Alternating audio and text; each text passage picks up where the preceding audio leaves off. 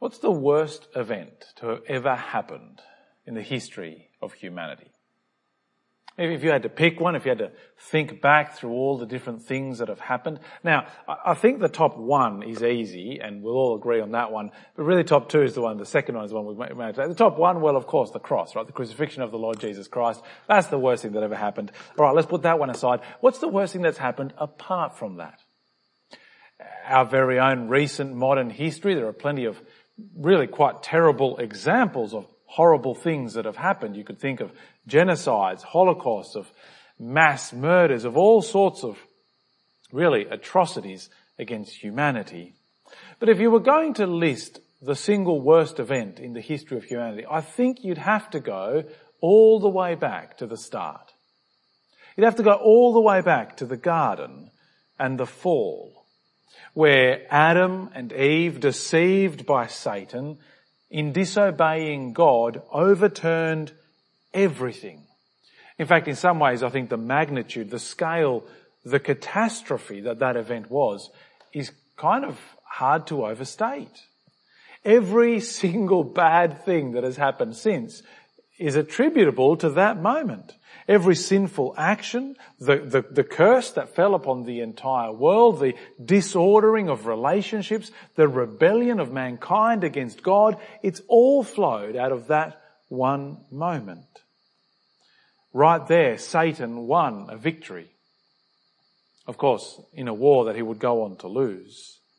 But it's astonishing that one of, if not the single worst event in the history of humanity is what Paul compares the Corinthians being deceived to. He's talking about their being led astray by these false teachers that we saw last week to Adam and Eve being led astray by the serpent. It's why I think he's so fired up to rescue them, to bring them back to the truth, to somehow release them from the deceit that they found themselves under and bring them home to Christ again, to guide them back to the truth. And it's why it matters so much for us as we keep working through 2 Corinthians to make sure that we pay very close attention because the danger that they faced of being deceived as Adam and Eve were, of being led astray is a danger that is also true for us as we're about to see as we get into this chapter. Now I want to show you three things from this chapter. I want to show you firstly why it is that it matters so much. Why it is that sticking to the truth, that not being led astray in deceit matters so much. Secondly, what the dangers are. And thirdly, what the temptations are. Well, let's get into it and let's talk about why it matters so much. And look at the first two verses. Paul says, I wish you would put up with a little foolishness from me. Yes, do put up with me. For I am jealous for you with a godly jealousy. Because I have promised you in marriage to one husband to present a pure virgin to Christ. He starts this chapter a bit strangely, doesn't he? He just put up with a bit of, it. it's as if I had started the sermon like this. Sermons are usually very serious affairs, but today I'm going to have to speak extra slowly because you lot are a bit thick.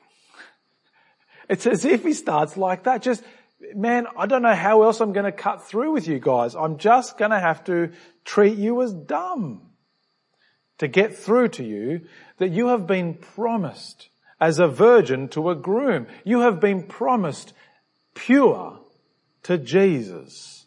This is why it matters. The picture, the main picture really in our passage today is one of betrothal, of, of the promised one, of the bride for the husband, and the husband who is jealous for that bride, who wants her to be pure for the wedding day, who wants her to remain a virgin, to remain undefiled, to remain faithful to the one she has been promised to. Now, jealousy is a very powerful emotion, isn't it? It put me in mind of Proverbs chapter 6. I'll read it for you. Proverbs 6 from verse 30 says this, people don't despise the thief if he steals, steals to satisfy himself when he is hungry. Still, if caught, he must pay seven times as much. He must give up all the wealth in his house. But the one who commits adultery lacks sense.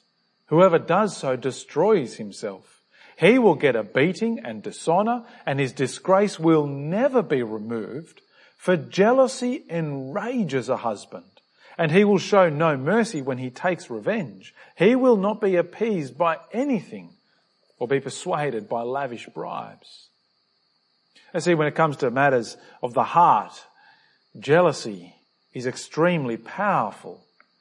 The breach of faithfulness is one that cuts like nothing else does. The picture Paul paints here is, it's almost that of an arranged marriage. We've, we've lost the sense of that a little bit. Um, we still have it in part. You think of the wedding service and there's often that moment when the, the minister will ask who brings this woman to be married to this man, right? And, and often the dad or the parents will stand up. We do. We, we, still have that little bit of a sense there, right? Paul is, is I'm, I'm the parent who has brought you to your groom. I'm the one who has responsibility to bring you pure and undefiled to make sure that you are ready. The vision the Bible has we see it a number of times. You can go look in Ephesians 5, you can go look in Revelation, if you remember from last year, is of God's people as a pure, spotless bride for the groom who is the Lord Jesus. Prepared, made spotless, every blemish removed, every sin paid for. That's the picture of you and me. That's the picture that Paul has in mind promised in marriage, pure, untainted, faithful. Wonder if that's how you think of yourself. If that's your vision of what your life is. You are on, you're on, you're on the course to the wedding day. You're on the trajectory to the day when the groom is finally there. And you want to be there pure, undefiled, faithful, not flirting or inviting disaster by pursuing others. See, why does it matter so much? Because that's who we are. That we stay to the truth, that we not be deceived away from Jesus matters so much because you and I are part of that bride. We have been promised to the Lord Jesus. Pure and undefiled. Well, it matters so much that Paul wants to warn them of the danger. See, what is it that might happen? Well, he says they might be seduced away from Jesus. Seduced by a different Jesus, seduced by a different spirit, seduced by a different gospel. Have a look at verse three. I fear that as the serpent deceived Eve by his cunning, your minds may be seduced from a sincere and pure devotion to Christ. For if a person comes and preaches another Jesus whom we did not preach, or you receive a different spirit which you had not received, or a different gospel which you had not accepted, you put up with it splendidly. You see, what's the danger? The danger, well, that deception of the mind, seduced away from the truth, seduced away from what they had first received, just as Eve was seduced by the serpent with, well, what astonishing results, right? And note a few things about this, right? Paul is comparing it to that event with the serpent and to Eve. The magnitude is, is massive. It really matters. Notice that their minds are what are seduced. Their minds are led astray. We, we saw some of this last week as we were talking about the mind and the place of thoughts the place of the Word of God and the Gospel as we think. And so I wonder what it is that you fill your mind with.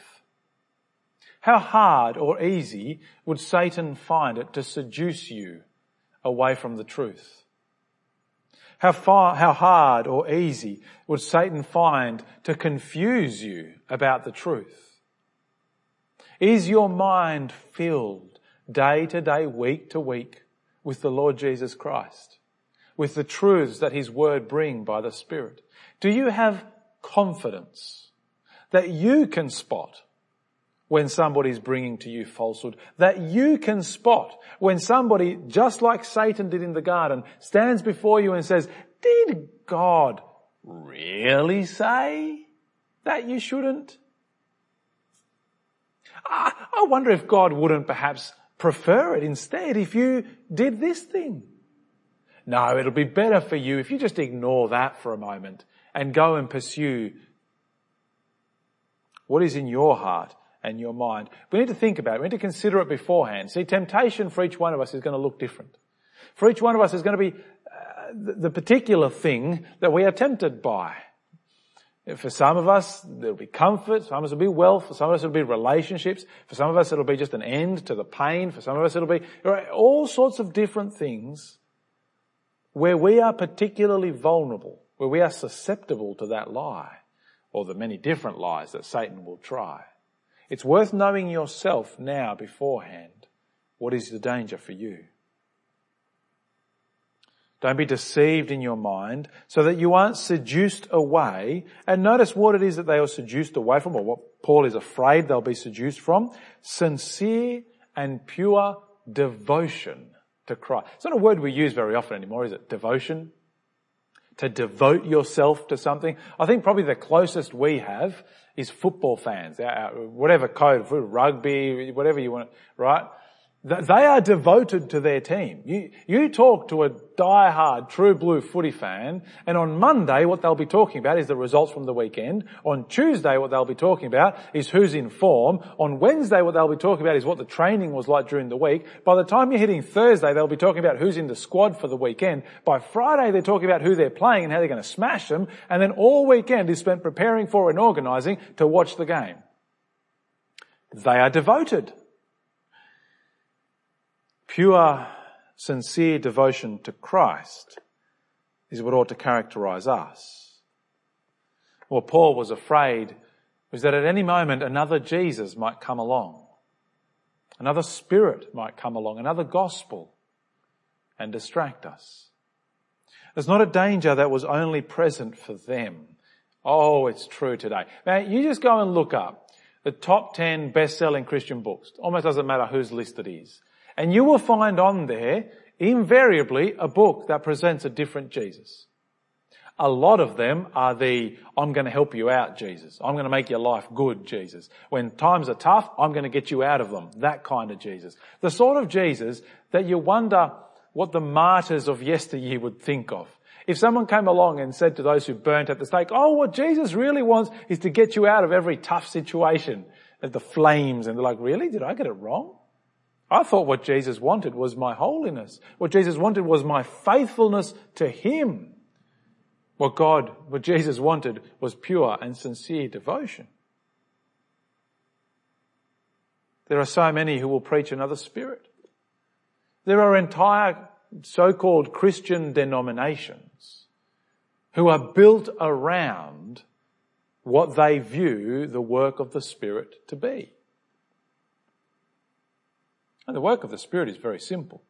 The work of the Spirit teaches us. It convicts us of sin and righteousness and judgment. That is the work of the Spirit.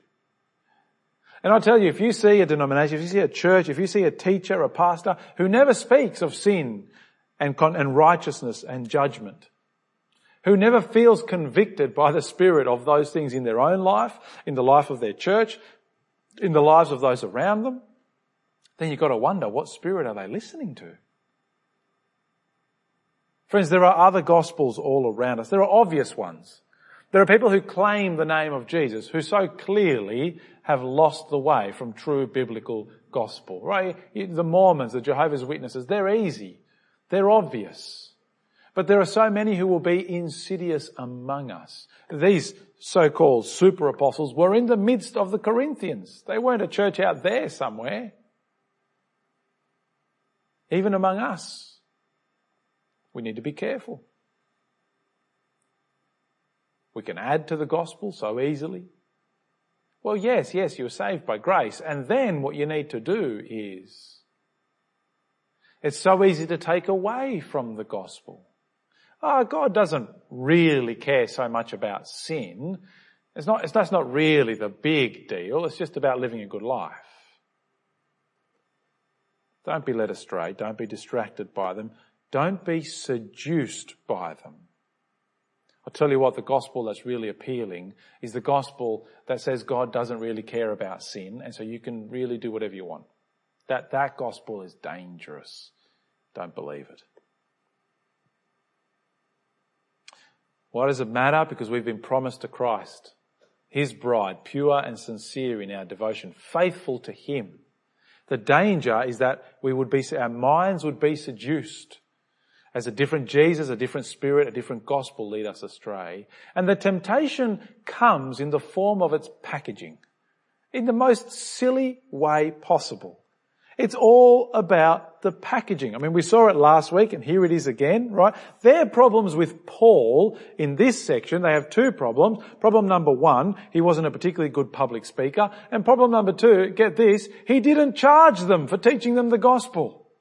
And that was their problem with him. That's why they're saying, oh, maybe he's not really the one. He's a bit unimpressive. He didn't charge us for it. It's really, my, uh, someone I know sent me this during the week, right? Just to capture a little bit of how ridiculous it is. That they're going after this gorgeous hunk and talking down Paul because of something as silly as he lost his cloak. We're never like that, are we? That's never us, right? Caught up with the packaging.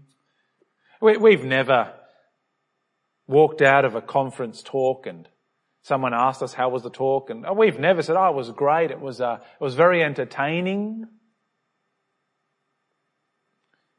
Right? Well, and what was the talk about? Uh, yeah, it was good. Yeah, there was some good stuff in there. I, I, yeah, I, I wrote it down. I wrote it down. but he told some great jokes. Ah, oh, so relatable. That's never us, is it? Tempted by the packaging to miss what's at the very heart, what's at the essence. You see, they said of Paul, he's untrained in public speaking. He said, yes, I am certainly not trained in public, maybe I'm untrained in public speaking, but I'm not untrained in knowledge. Well and truly. I mean, Paul, he knew what he was talking about. You should go and read the book of Romans if you're ever in doubt of that. That'll set your mind at ease. What matters was the content. Or that he didn't charge them, that was a problem somehow. But it's true, isn't it? Because wherever your money is, that's where your heart's going to be too. We know that to be true. If you invest cash into something, you are going to care about it.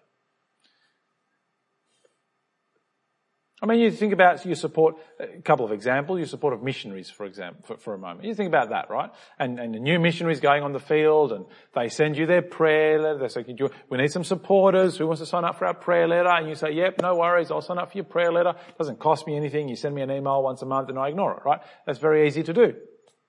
But then the missionaries, you start sending money to them. You start all of a sudden watching your bank account dwindle for the sake of supporting their ministry, and now you open that prayer email, you read it, and you pray. There's no wonder that they said, well, you didn't charge us money, so we care less for you. But even that was just so silly. Why on earth would that convince you that Paul wasn't the real deal? No, Paul was certainly trained in knowledge. But see, they were so caught up with appearances. Uh, this is what they saw in these false apostles. Paul says, verse 12, I will continue to do what I'm doing in order to deny an opportunity to those who want to be regarded as our equals in what they boast about.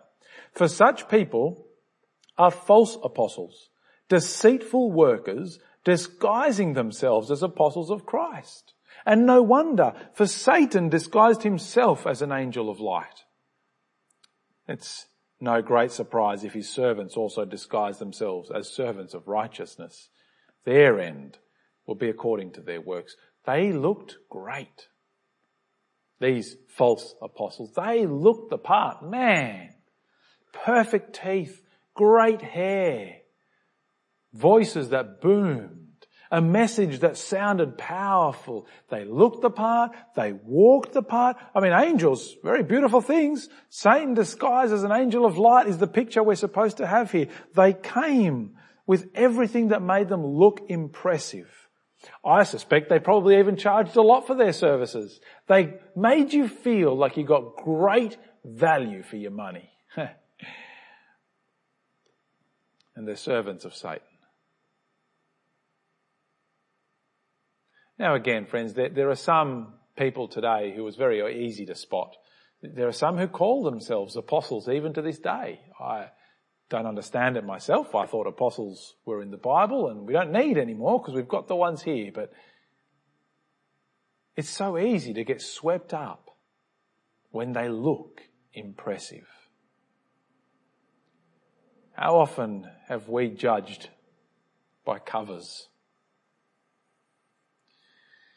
When there's something really superficial and we think, ah, oh, maybe I better go somewhere else because the superficial is not quite to my liking. Now I'm sure that the time will come when you'll move church at some point. Maybe you'll move church to come and join us if you're watching this and you're not from ours. Maybe you're with us and we're going to send you to do ministry elsewhere. It'll be very exciting and sad. As you go, keep these words in mind and do not judge by the superficial. In fact, do it among us. This isn't just when you go. This is why as the preacher preaches, you need your Bible open. This is why in your Bible study, you need your Bible open. This is why you yourself, as you are discipling others, or as you meet one on one with other people, we want to be doing that in our church, you need the Bible open. As other people meet with you, you need the Bible open. So we need to stay true to Jesus, the one that we receive, true to the Spirit that we have received, true to the gospel that saves. There's so much in here, isn't there? So much in as we bring it home. How do you view yourself?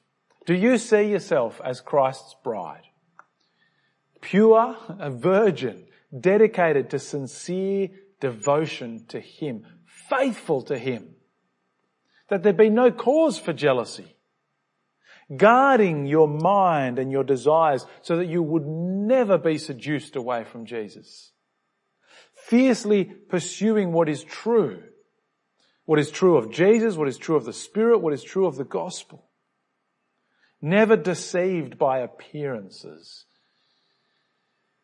Hungry for the knowledge that will protect your mind. You see, you and I have been promised.